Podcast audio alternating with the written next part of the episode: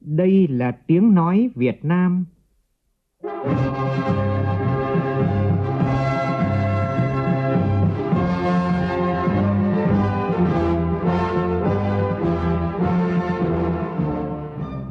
là tiếng nói Việt Nam, phát thanh từ Hà Nội, thủ đô nước Cộng hòa xã hội chủ nghĩa Việt Nam.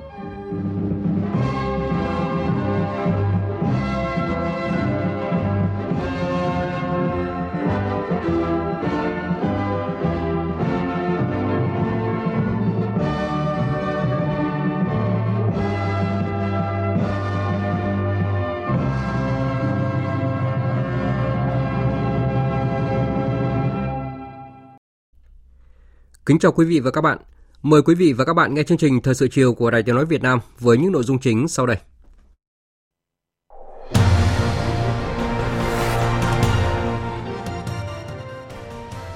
Chủ tịch Quốc hội Vương Đình Huệ dâng hương tưởng niệm Chủ tịch Hồ Chí Minh tại nhà 67, khu di tích Chủ tịch Hồ Chí Minh. Các bộ Công Thương, Giao thông Vận tải và Ngoại giao thảo luận giải pháp tháo gỡ khó khăn cho doanh nghiệp xuất nhập khẩu do tình hình căng thẳng tại Biển Đỏ. Ngày đầu tiên thử nghiệm thu phí tự động không dừng đối với xe ô tô ra vào hai sân bay lớn nhất cả nước là Nội Bài và Tân Sơn Nhất diễn ra an toàn thuận tiện. Trong phần tin quốc tế, Tổ chức Hợp tác và Phát triển Kinh tế OECD nâng mức dự báo kinh tế toàn cầu năm nay ở mức 2,9%, cao hơn 0,2% so với dự báo cách đây 3 tháng. Ngày Internet an toàn năm nay hướng tới mục tiêu xây dựng môi trường Internet mà ở đó con người có thể kết nối, chia sẻ, song cũng được bảo vệ.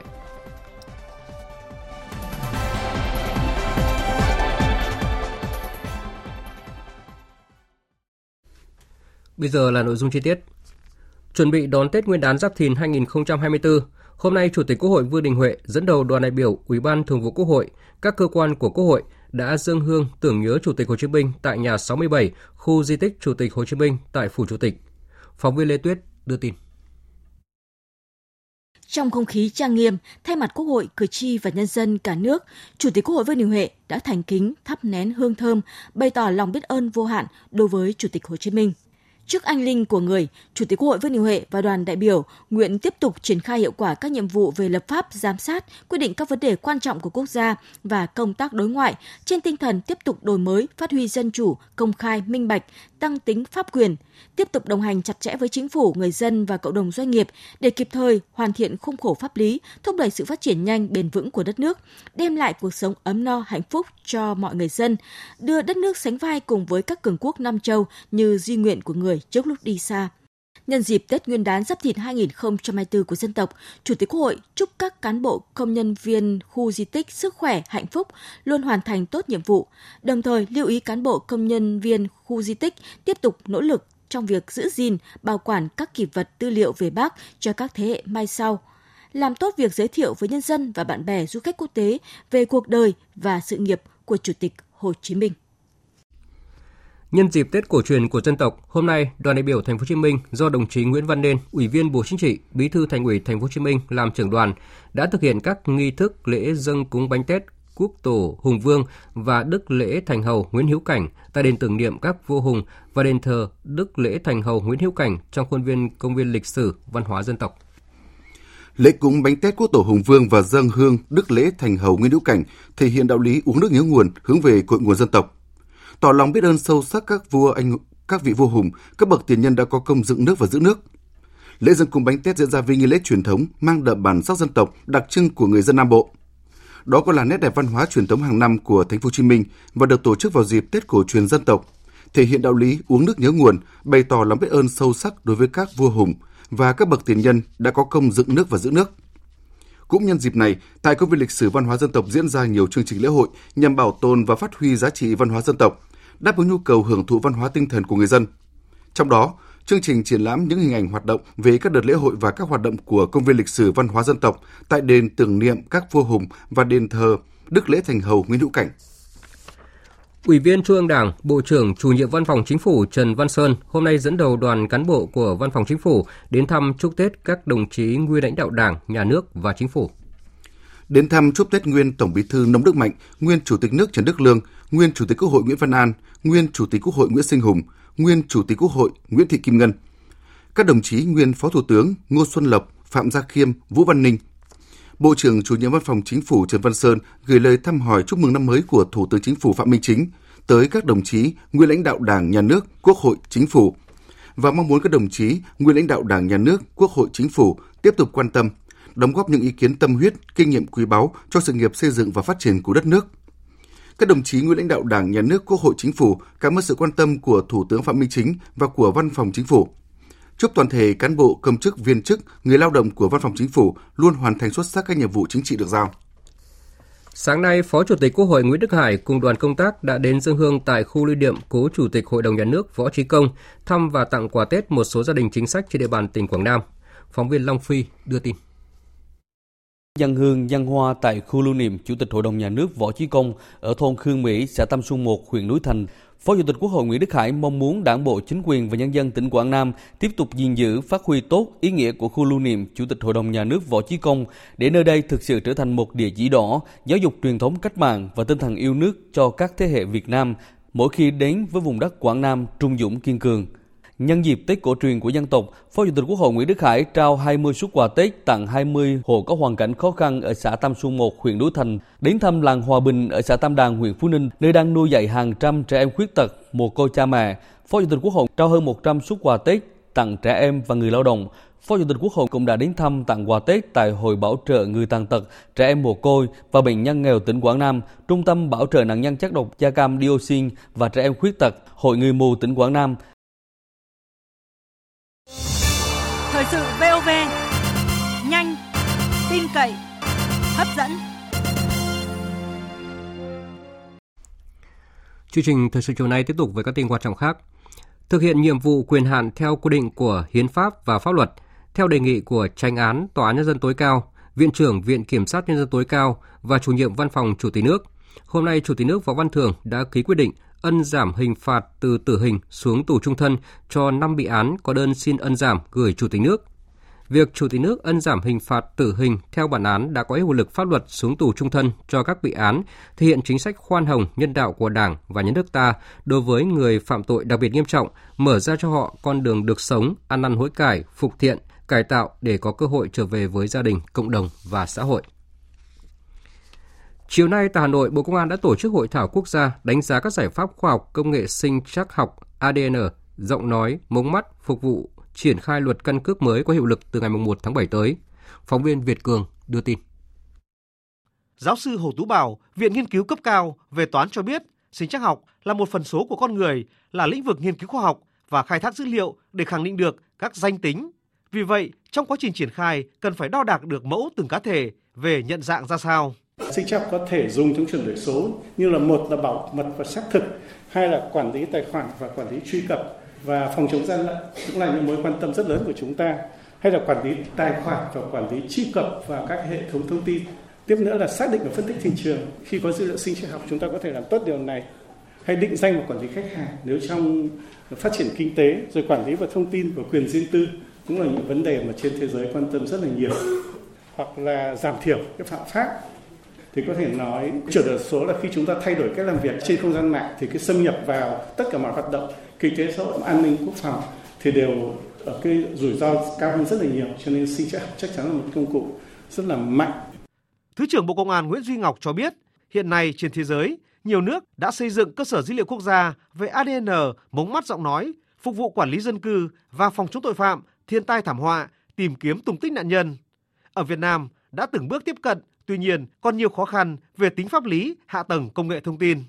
Trên cơ sở của những cái được và những cái chưa được của những cái nước đi trước, của những cái khu vực đi trước và nó phải đảm bảo được cái những cái yêu cầu thực tiễn của người dân Việt Nam có thể ứng dụng được và có thể ấy là đáp ứng được để đảm bảo làm sao khi mà đưa ra để sử dụng nó phải rất là dễ hiểu và dễ thực hiện và hiệu quả và nó đảm bảo được các cái yêu cầu ấy, thông lệ quốc tế Bộ Công Thương hôm nay phối hợp với Bộ Giao thông Vận tải và Bộ Ngoại giao tổ chức cuộc họp thảo luận giải pháp tháo gỡ khó khăn cho doanh nghiệp xuất nhập khẩu do tình hình căng thẳng phức tạp tại Biển Đỏ. Phóng viên Nguyên Long thông tin. Hoạt động xuất khẩu của Việt Nam đi các nước châu Âu, EU và Hoa Kỳ chịu ảnh hưởng lớn từ tình hình căng thẳng Biển Đỏ, đặc biệt là thị trường EU. Đây là hai thị trường xuất khẩu chính của Việt Nam. Tính chung năm 2023, kim ngạch xuất nhập khẩu hàng hóa của Việt Nam với khu vực châu Âu là hơn 71 tỷ đô la Mỹ và với khu vực Bắc Mỹ là 122,3 tỷ đô la Mỹ. Tổng kim ngạch xuất nhập khẩu của cả hai khu vực này chiếm tới 28,4% tổng kim ngạch xuất nhập khẩu của cả nước trong năm 2023. Do vậy có thể thấy khả năng tác động của cuộc căng thẳng biển đỏ đến Việt Nam là không hề nhỏ. Một số tác động tiêu cực có thể nhìn thấy ngay, đó là việc giá cước vận tải tăng. Nghiêm trọng hơn là tình trạng thiếu container rỗng, thời gian vận chuyển kéo dài và ảnh hưởng đến khả năng đáp ứng đơn hàng xuất nhập khẩu. Bà Đỗ Thị Thương, đại diện Cục Hàng hải Việt Nam, Bộ Giao thông Vận tải, thông tin Đối với cái tuyến Việt Nam đi châu Âu thì tăng à, khoảng độ tầm 120%, tức là tăng hơn gấp đôi.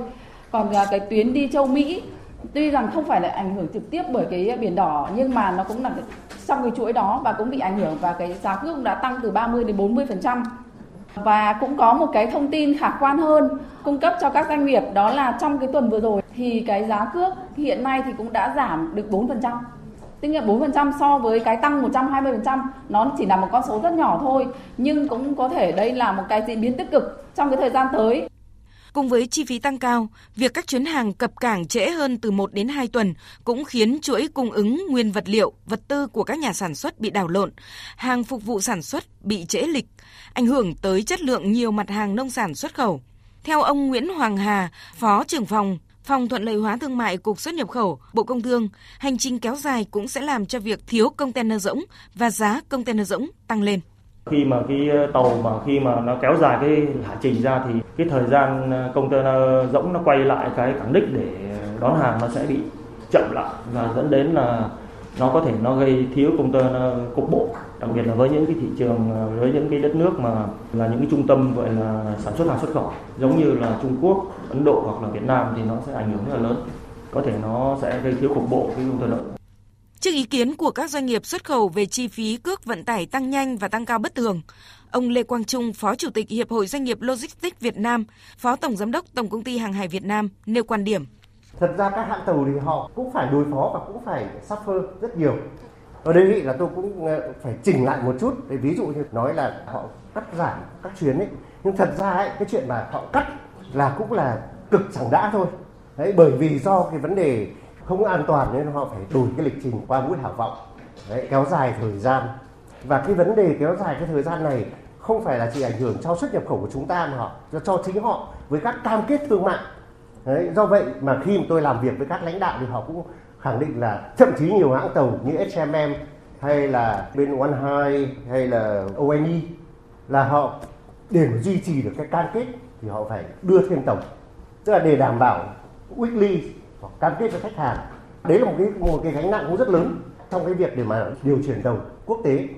Ghi nhận và đánh giá cao các khuyến nghị giải pháp của các cơ quan bộ ngành doanh nghiệp đưa ra, ông Trần Thanh Hải, Phó Cục trưởng Cục xuất nhập khẩu Bộ Công Thương đề nghị các hãng tàu trong bối cảnh hiện nay duy trì tuyến, nhanh chóng đưa container rỗng, thực hiện đúng các quy định về giá cước, phụ phí, đồng thời nghiên cứu xem xét phương thức vận tải đa phương thức kết hợp với đường sắt, đường biển và đường hàng không.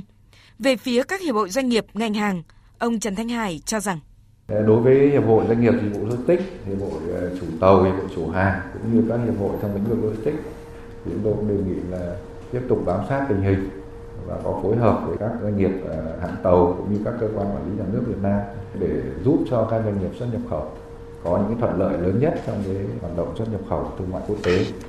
Và các hiệp hội ngành hàng thì cũng ờ, đề nghị có những khuyến cáo cho các hội viên của chúng ta theo dõi sát cái sự việc và chủ động xây dựng các cái kịch bản phương án ứng phó. Tức là có thể không có cái sự kiện biển đỏ thì rất có thể lại có một cái sự kiện khác, nó cũng có những cái tác động tương tự như vậy. Covid 19 là một cái phép thử rất lớn và các doanh nghiệp của chúng ta cũng đã vượt qua. Thì những cái tương tự như vậy cũng có thể vẫn còn có trong tương lai trên cơ sở trao đổi với các cơ quan liên quan của phía Trung Quốc, Ban Quản lý Khu Kinh tế Cửa khẩu Đồng Đăng Lạng Sơn thông tin đến các thương nhân, doanh nghiệp, cơ quan, đơn vị hoạt động xuất nhập khẩu nắm được thời gian, kế hoạch hoạt động của các cửa khẩu qua địa bàn tỉnh Lạng Sơn để chủ động sắp xếp thời gian thông quan dịp nghỉ Tết Nguyên đán năm nay. Cụ thể như sau. Ngày 9 tháng 2, tức ngày 30 tháng Chạp năm Quý Mão, cửa khẩu Tân Thanh và cửa khẩu quốc tế hữu nghị thực hiện thông quan bình thường. Từ ngày 10 đến ngày 13 tháng 2 sẽ nghỉ Tết – từ ngày 14 đến ngày 17 tháng 2, thực hiện thông quan hàng hóa xuất nhập khẩu đã có đăng ký trước. Từ ngày 18 tháng 2, khôi phục thông quan trở lại bình thường. Tại cửa khẩu Chima, ngày 9 tháng 2 thực hiện thông quan bình thường. Từ ngày 10 đến ngày 17 tháng 2, thực hiện thông quan hàng hóa xuất nhập khẩu đã có đăng ký trước. Từ ngày 18 tháng 2, khôi phục thông quan trở lại bình thường. Tại các cửa khẩu Cốc Nam Na Hình, ngày 9 tháng 2 thực hiện thông quan bình thường. Từ ngày 10 đến ngày 17 tháng 2 sẽ nghỉ Tết theo quy định. Từ ngày 18 tháng 2, khôi phục thông quan trở lại bình thường. Cửa khẩu Nà Nưa, từ ngày mùng 7 đến ngày 17 tháng 2, nghỉ Tết, dừng hoạt động thông quan xuất nhập khẩu hàng hóa. Từ ngày 18 tháng 2, khôi phục thông quan trở lại bình thường. Để hoạt động biên mậu diễn ra ổn định tại các cửa khẩu của Lạng Sơn, các lực lượng chức năng biên phòng hải quan kiểm dịch, trung tâm quản lý cửa khẩu đã lên phương án bảo đảm an ninh trật tự, phân công bố trí nhân lực điều tiết, hướng dẫn phân luồng phương tiện ra vào cửa khẩu và vận hành phương tiện thiết bị máy móc phục vụ xuất nhập khẩu, xuất nhập cảnh. Thời điểm giáp Tết Nguyên đán, nhu cầu trao đổi hàng hóa qua lại thăm thân của người dân hai bên biên giới Việt Nam và Lào dự báo cũng sẽ tăng. Do vậy, các cán bộ chiến sĩ trạm kiểm soát biên phòng cửa khẩu quốc tế Tây Trang, đồn biên phòng cửa khẩu quốc tế Tây Trang đã chủ động phối hợp cùng với lực lượng hải quan triển khai thực hiện đồng bộ linh hoạt các biện pháp nghiệp vụ, tạo thuận lợi cho doanh nghiệp và người dân trong xuất nhập cảnh và xuất nhập khẩu hàng hóa. Ghi nhận của phóng viên Vũ Lợi thường trú tại khu vực Tây Bắc. Là cửa khẩu quốc tế của tỉnh Điện Biên và vùng Tây Bắc, Cửa khẩu quốc tế Tây Trang có lượng người và phương tiện làm thủ tục xuất nhập cảnh khá đông, đặc biệt gia tăng vào thời điểm giáp Tết Nguyên đán. Đại úy Nguyễn Thế Trọng, trạm trưởng trạm kiểm soát biên phòng cửa khẩu quốc tế Tây Trang cho biết, để đảm bảo thuận lợi cho người dân thực hiện quy trình thủ tục xuất nhập cảnh qua cửa khẩu đảm bảo an ninh nhanh chóng, đơn vị đã tăng cường cán bộ, chiến sĩ trực tiếp nhận và xử lý thông tin, đồng thời ứng dụng công nghệ thông tin, cải cách thủ tục hành chính, rút ngắn thời gian làm thủ tục cho người và phương tiện qua lại. Để đảm bảo thủ tục cho bà con về quê Tết dịp trước và trong và sau Tết thì chúng tôi đã tổ chức tăng cường lực lượng, tổ chức phân luồng rồi tổ chức lực lượng làm thủ tục để bà con đảm bảo thời gian về làm nhập cảnh về nước. Tại cửa khẩu quốc tế Tây Trang, thời điểm khi Tết Nguyên đán Giáp Thìn 2024 đang cận kề, lực lượng biên phòng và hải quan đang đẩy mạnh kiểm tra, kiểm soát hoạt động xuất nhập khẩu hàng hóa, phòng chống buôn lậu, vận chuyển trái phép hàng hóa qua biên giới. Ông Phạm Mạnh Dũng, Phó Chi cục trưởng Chi cục Hải quan cửa khẩu quốc tế Tây Trang cho biết. Công tác chống buôn lậu, gian lận thương mại và hàng giả dịp trước Tết, trong Tết và sau Tết thì việc này là chúng tôi cũng tuyên truyền đến tất cả các anh em lực lượng làm chống buôn lậu tại cửa khẩu và đặc biệt là công tác phối hợp với các lực lượng ở trên địa bàn như là biên phòng rồi à, các cái lực lượng kiểm dịch, à, công an để làm sao đấy cái việc mà hàng hóa đảm bảo an toàn nhất qua khu cửa khẩu là không để xảy ra tình trạng vừa trốn thuế mà hai không đảm bảo chất lượng. Cùng với việc kiểm soát tốt khu vực cửa khẩu chính, đồn biên phòng cửa khẩu quốc tế Tây Trang tổ chức lực lượng thường xuyên tuần tra biên giới, kiểm soát chặt chẽ khu vực lân cận, phát hiện, đấu tranh, ngăn chặn hoạt động xuất nhập cảnh, vận chuyển hàng hóa trái phép. Thượng tá Nguyễn Văn Phúc, đồn trưởng đồn biên phòng cửa khẩu quốc tế Tây Trang cho biết, đơn vị đã xây dựng kế hoạch ờ, sẵn sàng chiến đấu, bảo vệ an toàn tuyệt đối trong cái dịp ờ, Tết Nguyên đán để nắm tình hình từ xa, tránh bị động bất ngờ, làm tốt công tác phối hợp chặt chẽ với lại các lực lượng trong cái việc nắm tình hình rồi đấu tranh phòng chống với lại các loại tội phạm, đặc biệt là tội phạm ờ, ma túy rồi là tội phạm buôn lậu, gian lận thương mại. Bộ trưởng Bộ Công Thương Nguyễn Hồng Diên hôm nay dẫn đầu đoàn công tác đi kiểm tra việc đảm bảo xăng dầu và điện dịp Tết Nguyên đán 2024 và chúc Tết một số doanh nghiệp ngành năng lượng như Tổng công ty xăng dầu quân đội, Tập đoàn xăng dầu Việt Nam, Tập đoàn Điện lực Việt Nam, Trung tâm điều độ hệ thống điện quốc gia, trạm biến áp 220 kV Long Biên và cửa hàng xăng dầu Petrolimex Trần Quang Khải. Bộ trưởng Nguyễn Hồng Diên nhấn mạnh, xăng dầu điện là mặt hàng chiến lược, không chỉ có ý nghĩa về mặt kinh tế mà còn về an ninh quốc phòng và toàn xã hội – Do đó mục tiêu quan trọng nhất là không để gián đoạn nguồn cung, không để thiếu điện xăng dầu trong mọi tình huống trong dịp Tết này. Để bảo đảm cung ứng đầy đủ kịp thời nhu cầu sử dụng xăng dầu trong dịp Tết, Bộ trưởng Nguyễn Hồng Diên đề nghị các đơn vị đầu mối nhập khẩu kinh doanh cần tổ chức tốt công tác tạo nguồn, bán hàng, bám sát diễn biến của thị trường để đảm bảo cung ứng kịp thời nhu cầu tiêu thụ của xã hội, phục vụ phát triển kinh tế. Bố trí đủ nhân lực, tổ chức trực hoặc tăng ca để duy trì hoạt động bán hàng thường xuyên liên tục cho thị trường trong và sau Tết. Bộ trưởng cũng lưu ý các đơn vị điện lực chủ động có phương án kế hoạch huy động nguồn điện hợp lý, quản lý vận hành đường dây an toàn, hạn chế thấp nhất các sự cố xảy ra. Phân công lực lượng ứng trực, chuẩn bị sẵn sàng vật tư thiết bị phương tiện để khắc phục nhanh nhất sự cố. Tăng cường công tác phối hợp với các lực lượng địa phương, đảm bảo an toàn điện, phòng chống cháy nổ và có báo cáo hàng ngày về Bộ Công Thương. Với tinh thần không để thiếu điện trong mọi tình huống dịp Tết, đặc biệt là các thành phố lớn, trung tâm chính trị, cơ sở quan trọng cũng như các nơi tổ chức các sự kiện, các hoạt động vui xuân đón Tết của người dân. Thị trường pháo hoa Z21 cung ứng Tết tại tỉnh Lào Cai được đánh giá khá đắt hàng. Tuy nhiên, cơ quan chức năng địa phương cảnh báo những vi phạm dễ mắc mà người dân cần lưu ý trong quá trình mua và sử dụng. Phản ánh của phóng viên An Kiên, thường trú tại khu vực Tây Bắc. Những ngày cận Tết, đại lý bán pháo hoa của nhà máy Z21 Bộ Quốc phòng đặt trên đường Trần Hưng Đạo, thành phố Lào Cai cơ bản đã hết hàng. Hiện chỉ còn một số ít mẫu mới và hàng tồn của năm cũ. Đây cũng là điểm bán pháo hoa duy nhất tại Lào Cai, đặt nhờ tại trụ sở công ty công nghiệp hóa chất mỏ Tây Bắc chuyên kinh doanh vật liệu nổ công nghiệp. Theo bà Đỗ Thị Trí, đại diện của nhà máy Z21 tại Lào Cai, lượng pháo bán ra Tết năm nay cao hơn gần 30% so với năm trước, vào khoảng 10.000 dàn. Riêng sản phẩm dàn phun viên đặc biệt 2023 đã cháy hàng ngay sau 2 ngày mở bán. Những ngày cuối cùng trước khi nghỉ Tết vẫn có khá đông khách tới mua. Những thời điểm này thì bắt đầu là cán bộ công nhân viên với người công nhân ấy, người ta được giả tiền Tết ấy. Đấy thì bắt đầu người ta mua lẻ nhiều lắm. thế nhiên năm ngoái mỗi một người dân chỉ được phép mua đến năm giàn Nhưng năm nay là người mua thì có thể mua không giới hạn, chỉ có nhà cung cấp có đủ pháo để bán cho người dân hay không thôi. Trên 20 triệu thì là phải có hợp đồng ấy phải viết hóa đơn giá trị gia tăng, còn dưới 20 triệu thì là có hóa đơn bán lẻ, dấu của Z21. Bà Chí cũng chia sẻ về tình trạng bán pháo hoa của Z21 không qua đại lý khá phổ biến ở Lào Cai. Thực tế trên mạng xã hội cũng có nhiều lời mời chào mua pháo hoa chuẩn Bộ Quốc phòng kèm giấy tờ đầy đủ. Tuy nhiên, theo Thiếu tá Đàm Tuấn Ngọc, Phó đội trưởng trực thuộc Phòng Cảnh sát Quản lý Hành chính về Trật tự xã hội, Công an tỉnh Lào Cai, người dân cần phân định rõ khái niệm sử dụng và kinh doanh pháo hoa để tránh vi phạm pháp luật. Vì dù pháo mua trực tiếp tại đại lý được ủy quyền hợp pháp, nhưng người mua chỉ được phép sử dụng, còn muốn kinh doanh yêu cầu phải đáp ứng nhiều tiêu chí như có kho tàng bảo đảm an toàn, người bán phải qua đào tạo nghiệp vụ. Một số cá nhân tổ chức là có tình trạng là mua về để găm hàng và giữ hàng sau đó sẽ bán lại. Thì trước tiên chúng tôi vẫn sẽ tuyên truyền sau đó là cũng sẽ tiến hành kiểm tra và phát hiện đối với các cái trường hợp vi phạm và sẽ tiến hành xử lý theo đúng quy định của pháp luật. Thì hiện tại đội cũng đã xử lý được một trường hợp đã mua sau đó bán lại cho người dân với hình thức là giao bán trên mạng Facebook, Zalo. Đối với sản phẩm pháo nổ và các sản phẩm pháo hoa không có chứng nhận hợp pháp của Bộ Quốc phòng và không được cung ứng bởi Z21 cũng như đại lý được ủy quyền, thì việc mua bán, tàng trữ, vận chuyển, chế tạo, sản xuất đều vi phạm pháp luật, mức xử lý từ phạt hành chính đến truy cứu hình sự. Qua thống kê của cơ quan chức năng, thời điểm trước Tết Nguyên đán tại Lào Cai đã phát hiện xử lý 8 vụ việc liên quan. Đã thành truyền thống, cứ dịp Tết Nguyên đán, hàng chục tàu cá của ngư dân tỉnh Quảng Ngãi lại ra khơi đánh bắt hải sản xuyên Tết tại các vùng biển quần đảo Hoàng Sa và Trường Sa của Việt Nam.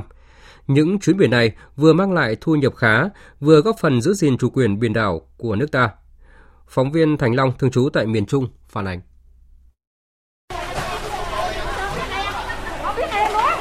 Những ngày cuối năm, tại cảng cá Sa Kỳ, xã Bình Châu, huyện Bình Sơn, tỉnh Quảng Ngãi, nhiều tàu cá tranh thủ bán hải sản vừa đánh bắt trở về và chuẩn bị nhu yếu phẩm để vươn khơi bám biển xuyên Tết. Ngư dân Nguyễn Thời, chú xã Bình Châu, huyện Bình Sơn tất bật chuẩn bị ngư cụ, chuẩn bị cùng tàu cá QNG 90887 ra khơi. Ông Thời cho biết, tàu ông chuyên hành nghề lưới chuồn và cua huỳnh đế ở vùng biển quần đảo Hoàng Sa.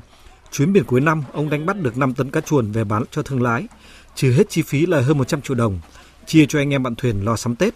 Ông Thời năm nay 44 tuổi đời thì đã có 22 năm hành nghề trên biển và cũng có 20 lần ăn Tết trên biển.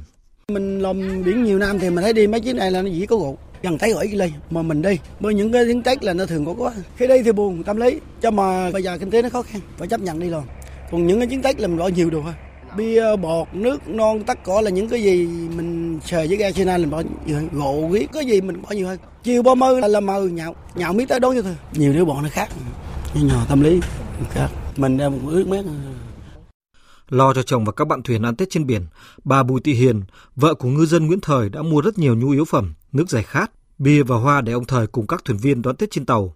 Bà Hiền không quên dặn chồng thường xuyên gọi điện đàm về nhà, ăn uống nghỉ ngơi và nhậu ít thôi. Bà còn nhắc chồng đêm giao thừa nhớ đem hoa tươi và các lễ vật ra cúng, cầu cho đi biển bình yên. Bà Hiền cho biết, hai vợ chồng cưới nhau được 22 năm thì có 20 cái Tết chồng bà không có ở nhà cùng vợ con người ta đông đủ dạ chồng con ký xong họp thì vui mà không có thì cũng buồn thì mà nhòa lộn quẩn mới chỉ biết đi đâu đâu về ngoại mới xuống nào rồi rầu chứ đi đâu đâu hồi máy thì tôi đông tuổi sao mà thấy cho nó quen hồi đó đứa anh vô được thấy sân mà thấy tết mất mà cũng vui những ngày cuối năm tại cảng cá Sơ Kỳ, nhiều tàu cá về bán hải sản rồi tiếp tục hành trình vươn khơi bám biển. Ngư dân Nguyễn Đức Đại, nhà xã Bình Châu, huyện Bình Sơn cho biết, ông đã có 42 năm gắn bó với nghề biển. Tết này là lần thứ 20 ông đón Tết trên biển. Ông Đại cho biết, vì mưu sinh nên ông thường xuyên ra khơi và đón Tết trên biển.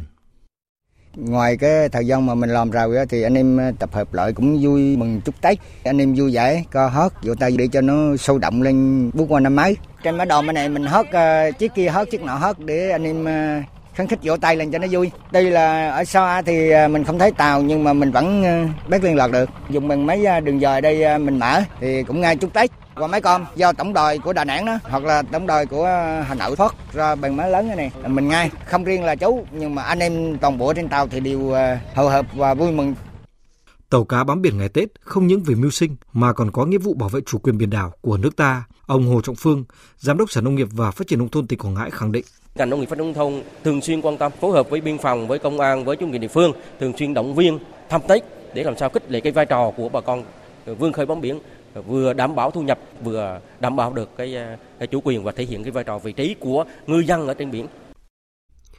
Thưa quý vị, Tết đã gần kề, nhưng những con tàu của Hải quân, Cảnh sát biển và Kiểm ngư vẫn rẽ sóng ra khơi thực hiện nhiệm vụ trực tiếp trên biển. Tàu KN-207, chi đội Kiểm ngư số 2 là một trong số những con tàu như thế. Rời bến trong khi mùa xuân đã về rất gần, các cán bộ, thuyền viên tàu KN-207 sẽ đồng hành cùng với ngư dân khai thác xuyên Tết trên thục, thềm lục địa phía Nam của Tổ quốc. Phóng viên Thu Lan phản ánh. Tàu được giao nhiệm vụ thực hiện tuần tra, kiểm tra kiểm soát, à, thanh tra ngư trường, à, tuyên truyền cho bà con ngư dân không à, khai thác ở vùng biển nước ngoài, không khai thác IOU trong những ngày trước, trong và sau Tết Nguyên đán. Đây là nhiệm vụ quan trọng đó là chia sẻ của anh Nguyễn Văn Duy, thuyền trưởng tàu KN207 về nhiệm vụ của chuyến biển xuyên Tết. Tàu KN207 cập cảng kết thúc hải trình tuần tra kiểm soát IUU trên vùng biển giáp danh giữa Việt Nam Malaysia được 2 tuần, lại nhận nhiệm vụ trực trọng điểm tuần tra kiểm soát bảo vệ ngư trường trên thềm lục địa phía Nam trong những ngày Tết đang cận kề. Song xác định đây là nhiệm vụ quan trọng nên mỗi thuyền viên nhanh chóng chuẩn bị các nhu yếu phẩm thiết yếu cùng các tài liệu pháp luật biển, nghề cá, tiếp tục ra khơi, đồng hành hỗ trợ ngư dân. Anh Nguyễn Văn Duy cho biết mỗi người trên tàu đều xác định tốt cái nhiệm vụ và gọi điện động viên người thân, gia đình tích cực chuẩn bị tốt về mọi mặt cho hải trình trên biển, sẵn sàng hỗ trợ cho ngư dân. Chúng tôi chuẩn bị à, tốt mọi mặt ngoài những cái nội dung mà để tuyên truyền cho bà con đang khai thác trên à, biển về chống đánh bắt IUU, à, về những quy định, những khuyến nghị của EC thì rau xanh, nước ngọt, lương thực cũng đã chuẩn bị cơ số dư để tặng cho bà con cùng đón Tết trên biển. Chúng tôi luôn đồng hành hỗ trợ ngư dân trên mọi hải trình. Chuyến công tác đặc biệt này, các cán bộ thuyền viên tàu KN207 sẽ đón năm mới trên biển. Thực hiện nhiệm vụ trong dịp Tết Nguyên đán vừa là trọng trách, vừa là vinh dự đối với cán bộ thuyền viên trên tàu khi tuần tra kiểm soát vùng biển thuộc chủ quyền của Việt Nam, hỗ trợ bà con khai thác trên biển – anh Nguyễn Văn Trung, cán bộ tàu KN207 cho biết, để hải trình đảm bảo cho nhiệm vụ và chăm lo đời sống của cán bộ thuyền viên trong những ngày Tết Nguyên đán, trên tàu đã được bố trí phòng đón xuân, trang trí câu đối để cán bộ thủy thủ tàu vừa thực hiện nhiệm vụ vừa có không khí đón năm mới. Chúng tôi ờ, xác định rõ vừa thực hiện nhiệm vụ ờ, vừa đồng hành cùng bà con ngoài cây xa vì nhiều bà con khai thác ờ, xuyên Tết. Chúng tôi cũng đã chuẩn bị thêm nhu yếu phẩm như bánh kẹo, mứt Tết, bánh trưng, do chính chúng tôi gói để tặng bà con khi gặp trên biển. Trong không khí năm mới, được gặp gỡ các ngư dân và trò chuyện ờ, đầu năm trên vùng biển thiêng liêng của Tổ quốc, cái cảm giác đó rất đặc biệt mà nếu ở đất liền thì ờ, khó có được. Theo anh Hoàng Trung Hiếu, cán bộ chi đội kiểm ngư số 2, trước khi tàu rời bến, chỉ huy chi đội đã xuống tàu tặng quà, chúc Tết sớm cán bộ thuyền viên, gửi đến cán bộ nhân viên tàu trực lời thăm hỏi động viên, lời chúc mừng năm mới tốt đẹp nhất, đồng thời chia sẻ những khó khăn vất vả mà cán bộ nhân viên thuyền viên tàu sẽ đối mặt trong quá trình làm nhiệm vụ trực Tết trên biển, nhất là trong điều kiện thời tiết sóng gió, biển động.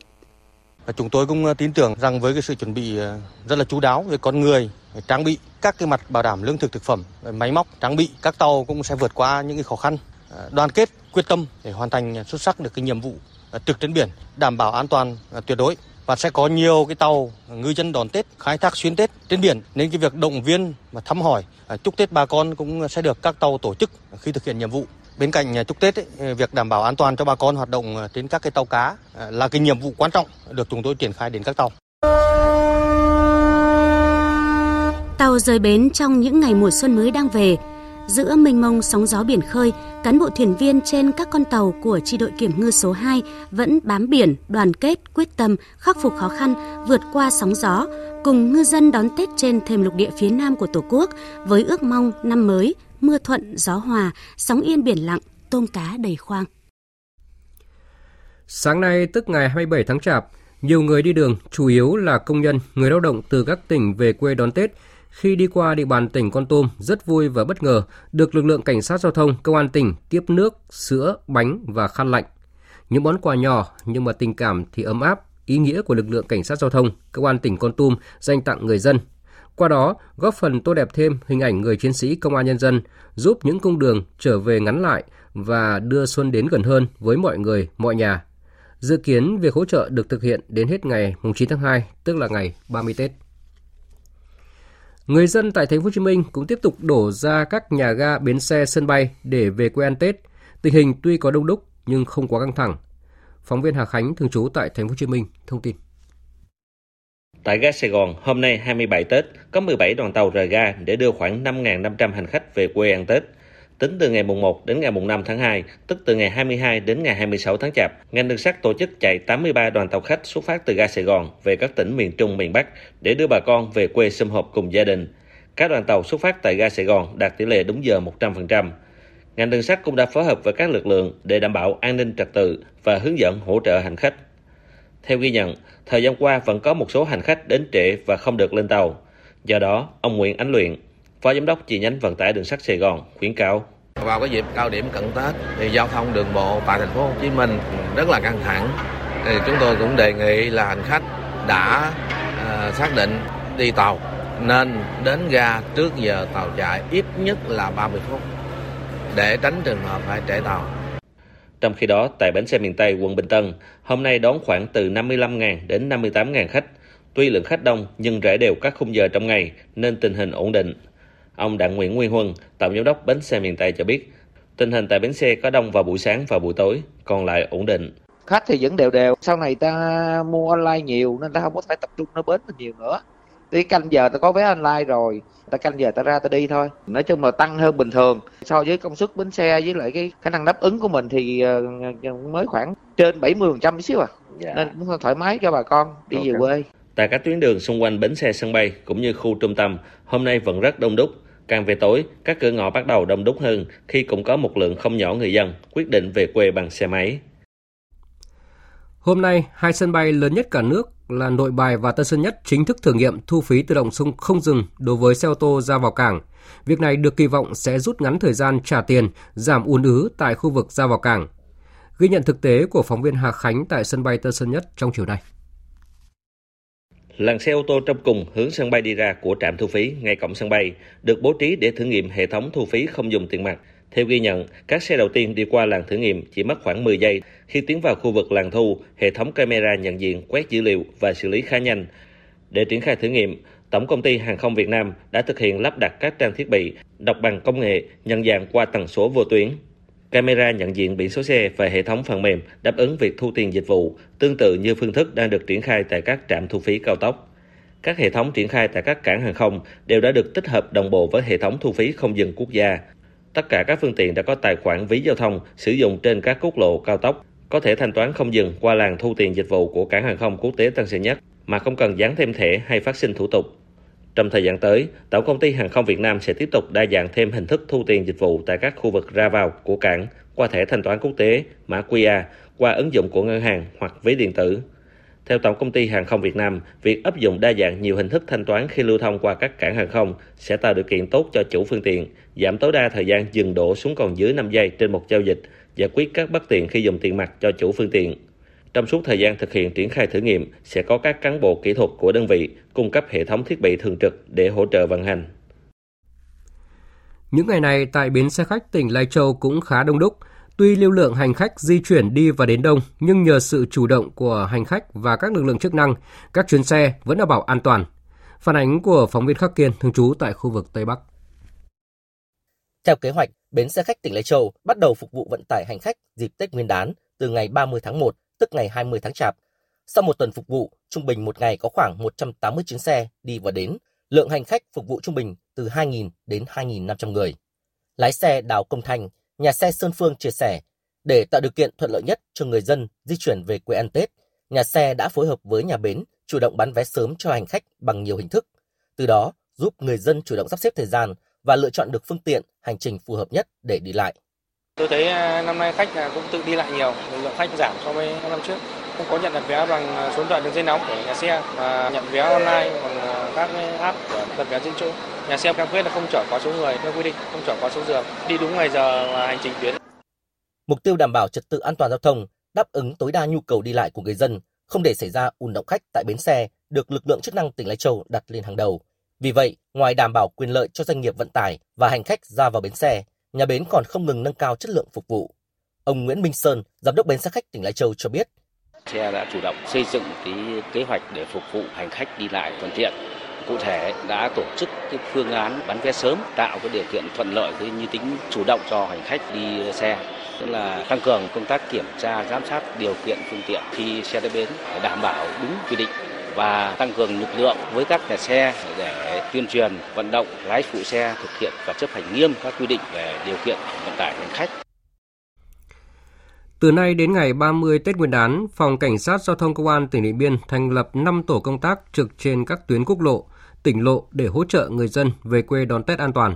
Thiếu tá Nguyễn Bá Thịnh, cán bộ đội tuyên truyền, điều tra giải quyết tai nạn và xử lý vi phạm Phòng Cảnh sát Giao thông Công an tỉnh Điện Biên cho biết, chương trình này xuất phát từ thực tế hàng năm khi vào mỗi dịp Tết, người lao động từ Hà Nội, các tỉnh lân cận và lao động tại tỉnh Điện Biên lại ngược xuôi để đổ về quê. Trong khi đó thì có rất nhiều người lao động khó khăn vì tiết kiệm tiền nên không dám vào các trạm dừng nghỉ mà tự dừng xe nghỉ ngơi ở dọc đường. Do đó, cán bộ chiến sĩ trong đơn vị đã quyên góp tiền mua nước, bánh để phát miễn phí nhằm giúp cho người lao động nghỉ ngơi, đảm bảo sức khỏe, tỉnh táo để tham gia giao thông an toàn. Tổng suất quà phát trong đợt này là khoảng 500 suất. Lực lượng cảnh sát giao thông chúng tôi ờ, tiến hành tặng quà cho người dân trong quá trình ờ, tham gia giao thông về quê đón Tết kết hợp với tuyên truyền hướng dẫn luật ờ, giao thông để người dân đi đường được thuận lợi và an toàn, giảm thiểu tai nạn giao thông trong cái dịp Tết Nguyên đán cuối năm. Một vụ tai nạn giao thông nghiêm trọng làm hai người thiệt mạng, một người bị thương vừa xảy ra vào sáng nay trên quốc lộ 4A, đoạn qua địa phận huyện Tràng Định, tỉnh Lạng Sơn. Theo thông tin ban đầu, xe ô tô bán tải chạy hướng Cao Bằng Lạng Sơn. Khi đến địa bàn thôn Khuổi Sao, xã Chi Lăng, huyện Tràng Định, chiếc xe bị mất lái, lao xuống mương nước bên phải theo chiều di chuyển, cách mặt đường khoảng 10 mét. Ngay sau khi tai nạn giao thông xảy ra, lãnh đạo Ủy ban nhân dân huyện và Ban an toàn giao thông huyện Tràng Định đã có mặt tại hiện trường, chỉ đạo lực lượng chức năng phối hợp giải quyết vụ việc, đưa người bị thương đi cấp cứu. Đồng thời phân luồng điều tiết giao thông khu vực này và tổ chức điều tra nguyên nhân vụ việc. Ủy ban nhân dân huyện Tràng Định thăm hỏi động viên hỗ trợ gia đình người có tử vong 5 triệu đồng một người và 2 triệu đồng một người bị thương. Tiếp tục chương trình từ sự chiều nay sẽ là một số thông tin về thời tiết. Thông tin thời tiết đáng chú ý đó là hiện nay ở phía Bắc có một bộ phận không khí lạnh đang di chuyển xuống phía Nam. Dự báo khoảng chiều tối và đêm mai, bộ phận không khí lạnh này sẽ ảnh hưởng đến khu vực phía Đông Bắc Bộ, sau đó ảnh hưởng đến Bắc Trung Bộ, phía Tây Bắc Bộ và một số nơi ở Trung Trung Bộ. Trong đất liền, gió Đông Bắc mạnh cấp 2, cấp 3, vùng ven biển cấp 3, cấp 4. Từ đêm mai ở khu vực phía Đông Bắc Bộ trời chuyển rét.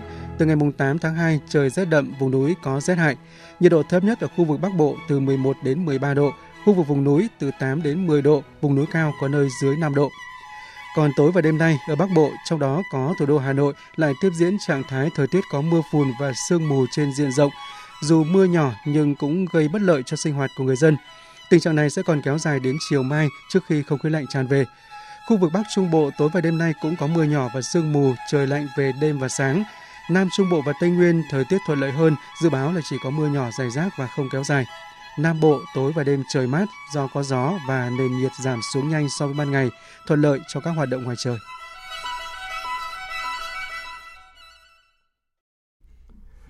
Mời quý vị và các bạn nghe tiếp chương trình Thời sự chiều của Đài Tiếng Nói Việt Nam. Tại trụ sở Bộ Ngoại giao, Thứ trưởng Ngoại giao Lê Thị Thu Hằng vừa tiếp Tổng giám mục Marek Zalewski, đại diện thường trú đầu tiên của Tòa Thánh Vatican tại Việt Nam. Thứ trưởng Lê Thị Thu Hằng chúc mừng Tổng giám mục, đại diện thường trú Marek Zalewski tiếp nhận nhiệm vụ mới tại Việt Nam, khẳng định việc hai bên thông qua quy chế hoạt động của đại diện thường trú Tòa Thánh và văn phòng đại diện thường trú của Tòa Thánh tại Việt Nam nhân chuyến thăm Vatican của Chủ tịch nước Võ Văn Thưởng vào tháng 7 năm 2023 đánh dấu bước phát triển quan trọng trong quan hệ Việt Nam và Tòa Thánh Vatican.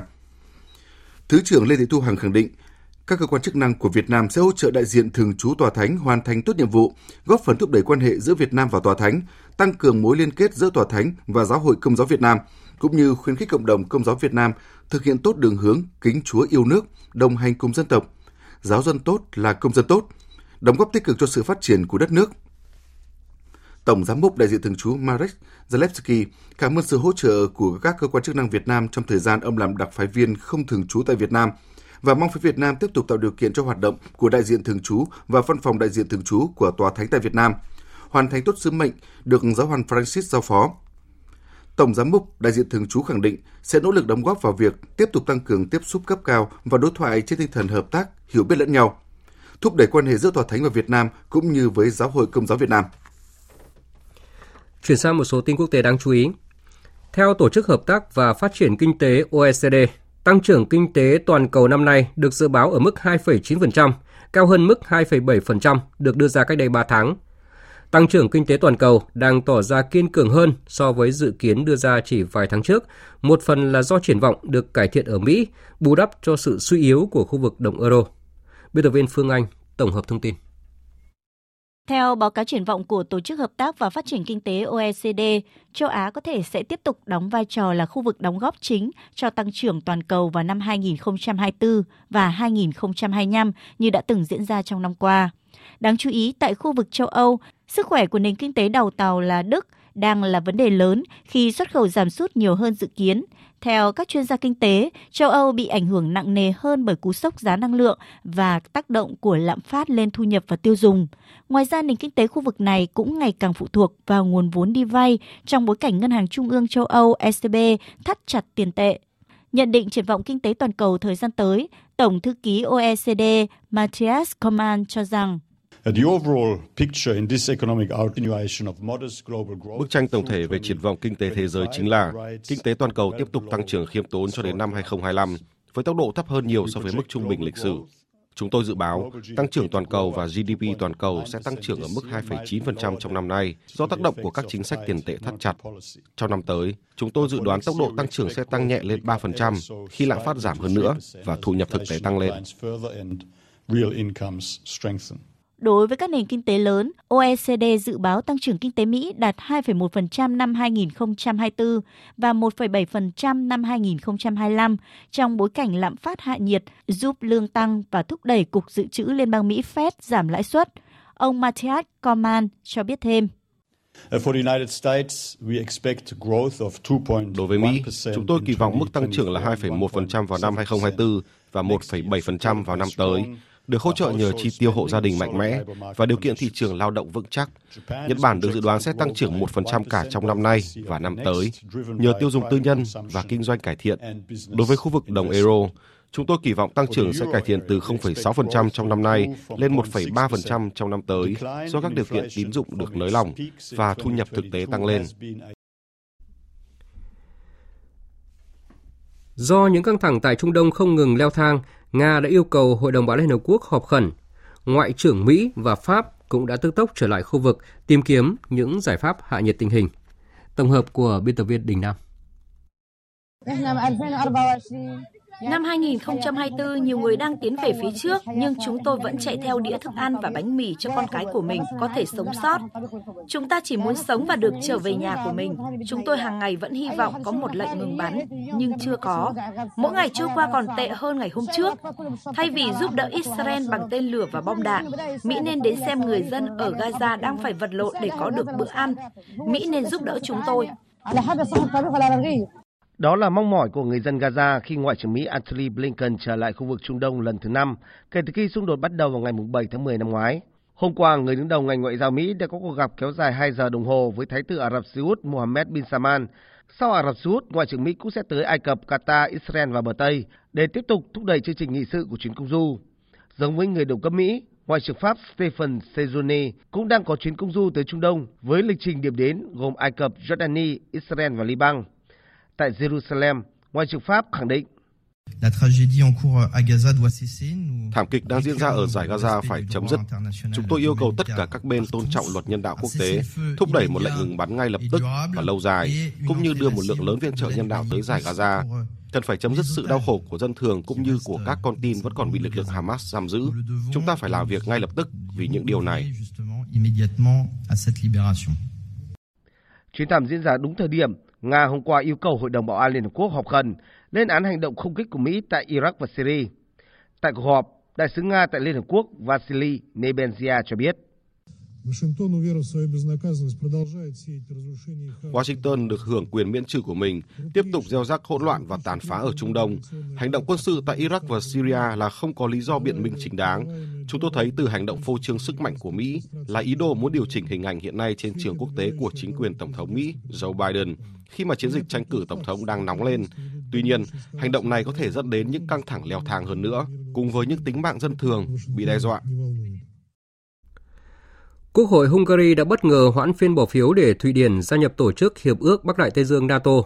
Quyết định này đã khiến cánh cửa gia nhập tổ chức quân sự lớn nhất thế giới này của Thụy Điển gặp khó khăn. Biên tập viên Hồng Nhung thông tin.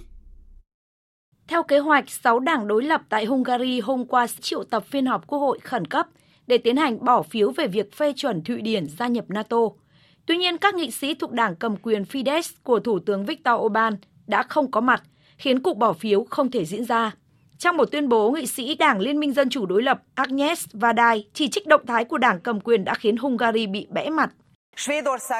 Không có lý do gì chính phủ của ông Orbán lại chặn Thụy Điển vào NATO. Tôi nghĩ đây là vấn đề của cá nhân ông Orbán. Việc ông ấy đang làm thực sự rất phi lý. Ông ấy phải hiểu rằng Thụy Điển gia nhập NATO sẽ phục vụ cho lợi ích và an ninh của Hungary. Hành động của ông Orbán sẽ phá vỡ đoàn kết của NATO. Đại sứ Mỹ tại Hungary David Bressman cho biết, Mỹ đang theo dõi chặt chẽ vấn đề này và mong muốn Hungary hành động một cách nhanh chóng. Trong khi người phát ngôn Bộ Ngoại giao Mỹ Vedang Patel tại cuộc họp báo hôm qua đã bày tỏ lấy làm tiếc về hành động của Hungary. Các thành viên khác của NATO hiện chưa có bình luận gì về quyết định của Hungary. Theo kế hoạch, phiên họp thường kỳ tiếp theo của Quốc hội Hungary dự kiến sẽ diễn ra vào ngày 26 tháng 2. Song theo đánh giá của giới phân tích, không có gì đảm bảo đảng của Thủ tướng Orbán sẽ nhanh chóng phê duyệt Thụy Điển vào NATO Điều này có nghĩa là việc Thụy Điển gia nhập NATO sẽ cần chờ thêm một thời gian và cần cả những nỗ lực ngoại giao từ hai phía. Internet là một trong những phát minh lớn nhất của thế kỷ 20, cung cấp cho con người bách khoa toàn thư, thông tin chỉ bằng vài cú nhấp chuột. Đây cũng là trụ cột cốt lõi của xã hội thông tin hiện đại. Tuy nhiên, song hành với đó là những lo ngại về vấn đề an toàn khi sử dụng Internet. Với mục tiêu xây dựng môi trường Internet mà ở đó con người có thể kết nối, chia sẻ, song cũng được bảo vệ. Đây cũng là mục tiêu của Ngày Internet An toàn 2024 diễn ra vào hôm nay. Theo số liệu của Statista, một hãng nghiên cứu thị trường của Đức, tính đến tháng 1 năm 2024, số người sử dụng Internet toàn cầu đạt khoảng hơn 5 tỷ người, tương đương hơn 66% dân số thế giới. Số liệu này cho thấy Internet đang ngày càng tiếp cận với nhiều người trong xã hội và là một công cụ không thể thiếu của xã hội hiện đại. Mạng lưới này đưa người dùng đến mọi ngóc ngách trên địa cầu, tiếp cận mọi vấn đề, song cùng với đó cũng mang lại cho người sử dụng không ít rủi ro như các hành vi lừa đảo trực tuyến, tin giả, sự cấu kết bè phái, các hành vi tiêu cực, kỳ thị người khác, tình trạng bắt nạt trực tuyến, tống tiền, ép tham gia các hoạt động phi pháp. Trong một cuộc họp của Liên Hợp Quốc về vấn đề trí tuệ nhân tạo mới đây, Tổng thư ký Liên Hợp Quốc Antonio Guterres đã nhấn mạnh thực tế này. Không ai có thể phủ nhận tầm quan trọng của các nền tảng kỹ thuật số, song các nền tảng này đang bị lạm dụng để phá hoại khoa học và truyền bá thông tin sai lệch, cũng như sự căm ghét đến hàng tỷ người. Một số sứ mệnh gìn giữ hòa bình của Liên Hợp Quốc và các hoạt động viện trợ nhân đạo của chúng ta đã và đang trở thành mục tiêu bị tấn công, khiến công việc của họ đang ngày càng trở nên nguy hiểm hơn. Mối đe dọa rõ ràng và hiện hữu này đòi hỏi sự phối hợp hành động trên toàn cầu. Với chủ đề của ngày Internet, an toàn hơn năm 2024, sự thay đổi tạo cảm hứng sẽ như thế nào? Hãy tạo nên sự khác biệt, quản lý tầm ảnh hưởng và điều hướng những chuyển động trực tuyến. Ông Marcelo Dahe, quan chức cơ quan nhân quyền Liên Hợp Quốc nhấn mạnh một số giải pháp. Theo tôi, đầu tiên, chúng ta hãy tập trung vào quy trình chứ không phải nội dung. Theo đó, đảm bảo con người thực tế, không phải thuật toán, xem xét các quyết định phức tạp đảm bảo các hạn chế dựa trên nội dung, dựa trên luật pháp, rõ ràng và được thiết kế phù hợp, cần thiết và không phân biệt đối xử, phải minh bạch nội dung thông tin. Vừa rồi là phần tin thời sự quốc tế, tiếp tục chương trình từ chiều nay là trang tin thể thao.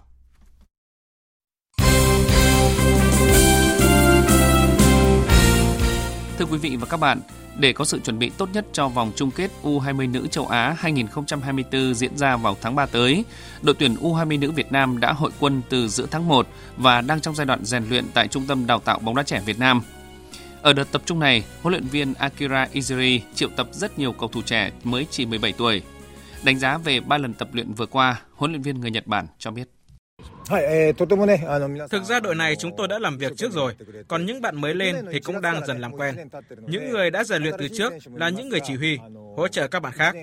Mọi người đang làm việc rất tốt. Tôi hài lòng với sự tiến bộ của các bạn. Tại vòng chung kết U20 nữ châu Á 2024 cũng là vòng loại cuối FIFA World Cup U20 nữ 2024 diễn ra ở Uzbekistan vào đầu tháng 3 tới. Đội tuyển U20 nữ Việt Nam sẽ thi đấu tại bảng B cùng với Nhật Bản, Cộng hòa Dân chủ Nhân dân Triều Tiên và Trung Quốc. Đây được đánh giá là bảng đấu khó khăn đối với thầy trò của huấn luyện viên Akira Izuri khi U20 Nhật Bản và U20 Cộng hòa Dân chủ Nhân dân Triều Tiên là đương kim vô địch và Á quân. Trung Quốc cũng là đối thủ có kinh nghiệm ở giải đấu này. Tuy toàn đội đã có nhiều tiến bộ vượt bậc, nhưng theo huấn luyện viên Akira, mục tiêu của toàn đội vẫn là cọ sát giúp các cầu thủ trẻ tích lũy kinh nghiệm. Mục tiêu của tôi ở giải đấu sắp tới không có gì thay đổi. Ở thời điểm hiện tại, chúng ta có thể thấy ba đối thủ cùng bảng đều là các đội bóng mạnh, xếp thứ hạng cao trên thế giới và có trình độ hơn so với đội tuyển Việt Nam. Đây là cơ hội cho các cầu thủ trẻ được cọ sát với những đội bóng hàng đầu châu Á. Chúng tôi sẽ thi đấu và thể hiện tinh thần người Việt Nam. Theo kế hoạch, đội tuyển U20 nữ Việt Nam sẽ tập hết buổi sáng ngày 8 tháng 2, tức là ngày 29 Tết, trước khi các cầu thủ trở về gia đình đón Tết Giáp Thìn. Toàn đội sẽ hội quân và trở lại tập luyện vào chiều ngày 12 tháng 2, tức là mùng 3 Tết, để chuẩn bị tham dự vòng chung kết U20 nữ châu Á 2024 diễn ra tại Uzbekistan. Trang chủ câu lạc bộ Hồng Lĩnh Hà Tĩnh vừa công bố chiêu mộ thành công tân binh Nguyễn Trọng Hoàng. Tiền vệ sinh năm 1989 sẽ thi đấu cho đội bóng núi Hồng theo bản hợp đồng tới hết V-League 2023-2024 kèm theo gia hạn tùy theo thành tích. Trọng Hoàng là cầu thủ chạy cánh xuất sắc của bóng đá Việt Nam trong 10 năm trở lại đây. Anh thăng hoa dưới thời huấn luyện viên Park Hang-seo với chức vô địch AFF Cup 2018, vào tứ kết Asia Cup 2019 và vô địch SEA Games 2019. Sự góp mặt của Trọng Hoàng được kỳ vọng góp phần giúp câu lạc bộ Hà Tĩnh gượng dậy sau giai đoạn bết bát đầu mùa giải V-League 2023-2024 với vỏn vẹn 6 điểm trên 8 trận, tạm xếp hạng 12 trên tổng số 14 đội. Một trong những huấn luyện viên tài năng và giàu cá tính của bóng chuyển Việt Nam, ông Phạm Văn Long đã quyết định nói lời chia tay đội bóng Kinh Bắc Bắc Ninh sau 6 năm gắn bó, khép lại hành trình nhiều thăng trầm. Từ một đội bóng non trẻ vừa lên hạng, nhưng với tài cầm quân của huấn luyện viên Phạm Văn Long, Kinh Bắc Bắc Ninh hai mùa giải liên tiếp 2019 và 2020 đứng ở vị trí thứ ba giải vô địch quốc gia. Tuy nhiên, sau giai đoạn khởi độc thăng hoa, Kinh Bắc Bắc Ninh bắt đầu chững lại và mùa giải 2023 phải trở lại giải hạng A. Huấn luyện viên Phạm Văn Long cho biết sau nhiều năm làm công tác chuyên môn, ông cần có một khoảng thời gian nghỉ ngơi trước khi trở lại với bóng chuyển đỉnh cao. 22 giờ tối nay, đội tuyển Hàn Quốc sẽ tái đấu với Jordani ở bán kết Asian Cup 2023. Trước đó hai đội gặp nhau tại vòng bảng và trận đấu khép lại với tỷ số hòa 2 đều. Hàn Quốc mở tỷ số do công của Son Heung-min. Jordani dẫn ngược 2-1 trước khi Yajan Arab phản lưới nhà ở định tỷ số hòa. Huấn luyện viên Jurgen Klinsmann bên phía Hàn Quốc chia sẻ trong cuộc họp báo trước trận đấu. Tôi rất hào hứng. Tôi mong chờ và muốn dành lời khen cho Jordani. Hai đội gặp nhau ở vòng bảng và mọi thứ khó khăn ra sao. Tôi muốn khen ngợi huấn luyện viên Hussein Amuta. Chúng tôi đã đi rất xa và đang rất khát khao. Đội được chuẩn bị rất tốt và tích cực. Chúng tôi sẽ cố gắng đạt được mục tiêu như mong muốn. Tại Asian Cup 2023, Hàn Quốc gặp vấn đề ở hàng thủ. Họ chưa giữ sạch lưới ở trận đấu nào. Trong cuộc đối đầu với Jordani, đội bóng này không có sự phục vụ của Kim Min Jae vì bị treo giò. Chiến lược gia người Đức cho biết. Chúng tôi có dữ liệu để phân tích trận đấu với Jordani ở vòng bảng. Hàn Quốc để thủng lưới hai bàn. Chúng ta đã thấy tài năng của cầu thủ Jordani nhưng điều đó sẽ không được xuất hiện ở trận bán kết. Về mặt phòng ngự, chúng tôi sẽ ngăn chặn điểm mạnh của Jordani. Điều quan trọng là chúng tôi phải tận dụng điểm mạnh của mình. Bằng cách nào đó, Hàn Quốc phải ghi nhiều bàn hơn Jordani. Trận bán kết còn lại giữa chủ nhà Qatar và đội Iran sẽ diễn ra vào lúc 22 giờ ngày 7 tháng 2. Dự báo thời tiết Phía Tây Bắc Bộ có mưa nhỏ vài nơi, sáng sớm có sương mù và sương mù nhẹ, trưa chiều giảm mây trời nắng, gió nhẹ, đêm trời lạnh. Riêng khu vực Tây Bắc đêm trời rét, nhiệt độ từ 18 đến 29 độ, riêng khu vực Tây Bắc thấp nhất từ 12 đến 15 độ. Phía Đông Bắc Bộ và Thanh Hóa, đêm và sáng có mưa nhỏ, mưa phùn và sương mù, gió đông đến đông nam cấp 2 cấp 3, đêm trời lạnh, vùng núi trời rét. nhiệt độ từ 18 đến 24 độ, vùng núi có nơi thấp nhất dưới 16 độ. Khu vực từ Nghệ An đến Thừa Thiên Huế có mưa nhỏ vài nơi, sáng sớm có sương mù và sương mù nhẹ, trưa chiều giảm mây hưởng nắng, gió nhẹ, nhiệt độ từ 20 đến 29 độ. Khu vực từ Đà Nẵng đến Bình Thuận, đêm không mưa, ngày nắng, gió đông bắc đến đông cấp 2 cấp 3, nhiệt độ từ 22 đến 32 độ. Tây Nguyên, đêm không mưa, ngày nắng, gió đông bắc đến đông cấp 2 cấp 3, nhiệt độ từ 18 đến 32 độ. Nam Bộ đêm không mưa, ngày nắng, gió đông bắc đến đông cấp 2 cấp 3, nhiệt độ từ 23 đến 34 độ, có nơi trên 34 độ. Khu vực Hà Nội đêm và sáng có mưa phùn và sương mù, gió đông đến đông nam cấp 2 cấp 3, đêm trời lạnh, nhiệt độ từ 19 đến 24 độ. Dự báo thời tiết biển. Vịnh Bắc Bộ, khu vực giữa Biển Đông, khu vực quần đảo Hoàng Sa thuộc thành phố Đà Nẵng, đêm và sáng có sương mù và sương mù nhẹ, tầm nhìn xa trên 10 km, giảm xuống dưới 1 km trong sương mù, gió đông bắc đến đông cấp 3 cấp 4. Vùng biển từ Quảng Trị Quảng Ngãi có mưa vài nơi, tầm nhìn xa trên 10 km, gió đông nam cấp 3 cấp 4. Vùng biển từ Bình Định đến Ninh Thuận không mưa, tầm nhìn xa trên 10 km, gió đông đến đông bắc cấp 3 cấp 4. Khu vực Bắc Biển Đông có mưa vài nơi, tầm nhìn xa trên 10 km, gió đông bắc đến đông cấp 3 cấp 4. Riêng vùng biển phía đông bắc cấp 5, có lúc cấp 6, giật cấp 7 cấp 8, biển động. Khu vực Nam Biển Đông, khu vực quần đảo Trường Sa thuộc tỉnh Khánh Hòa và vùng biển từ Bình Thuận đến Cà Mau có mưa rào và rông vài nơi, tầm nhìn xa trên 10 km, gió đông bắc cấp 3 cấp 4. Vùng biển từ Cà Mau đến Kiên Giang và Vịnh Thái Lan không mưa, tầm nhìn xa trên 10 km, gió nhẹ. Những thông tin dự báo thời tiết vừa rồi đã kết thúc chương trình thời sự chiều nay của Đài Tiếng nói Việt Nam. Chương trình do các biên tập viên Nguyễn Cường, Lan Anh và Hằng Nga thực hiện với sự tham gia của phát thanh viên Đoàn Hùng và kỹ thuật viên Văn Quang. Chịu trách nhiệm nội dung Lê Hằng. Cảm ơn quý vị và các bạn đã dành thời gian lắng nghe.